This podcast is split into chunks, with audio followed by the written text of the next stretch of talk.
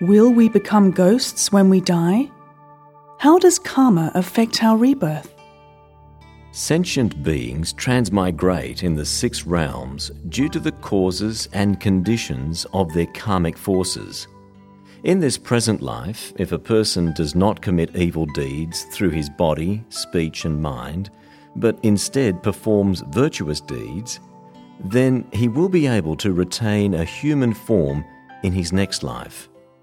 If a person is wealthy, he must have planted virtuous causes in being generous and giving during his previous life. If a person is of dignified countenance, he must have practiced tolerance and politeness towards others, or offered fresh flowers to Buddha. If a person lives a long and healthy life and is seldom sick, in his previous life, he must have virtuously abstained from killing and hurting other sentient beings.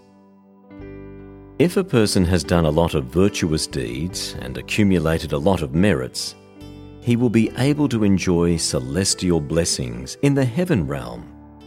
However, if one has done many good deeds but is hot tempered and quarrelsome, then he shall be reborn in the Asura realm.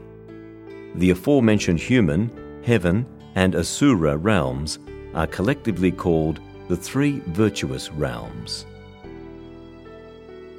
If a person is always committing evil deeds through his body, speech, and mind, then after he dies, he will fall into the animal, hungry ghost, or the hell realm to suffer his retributions.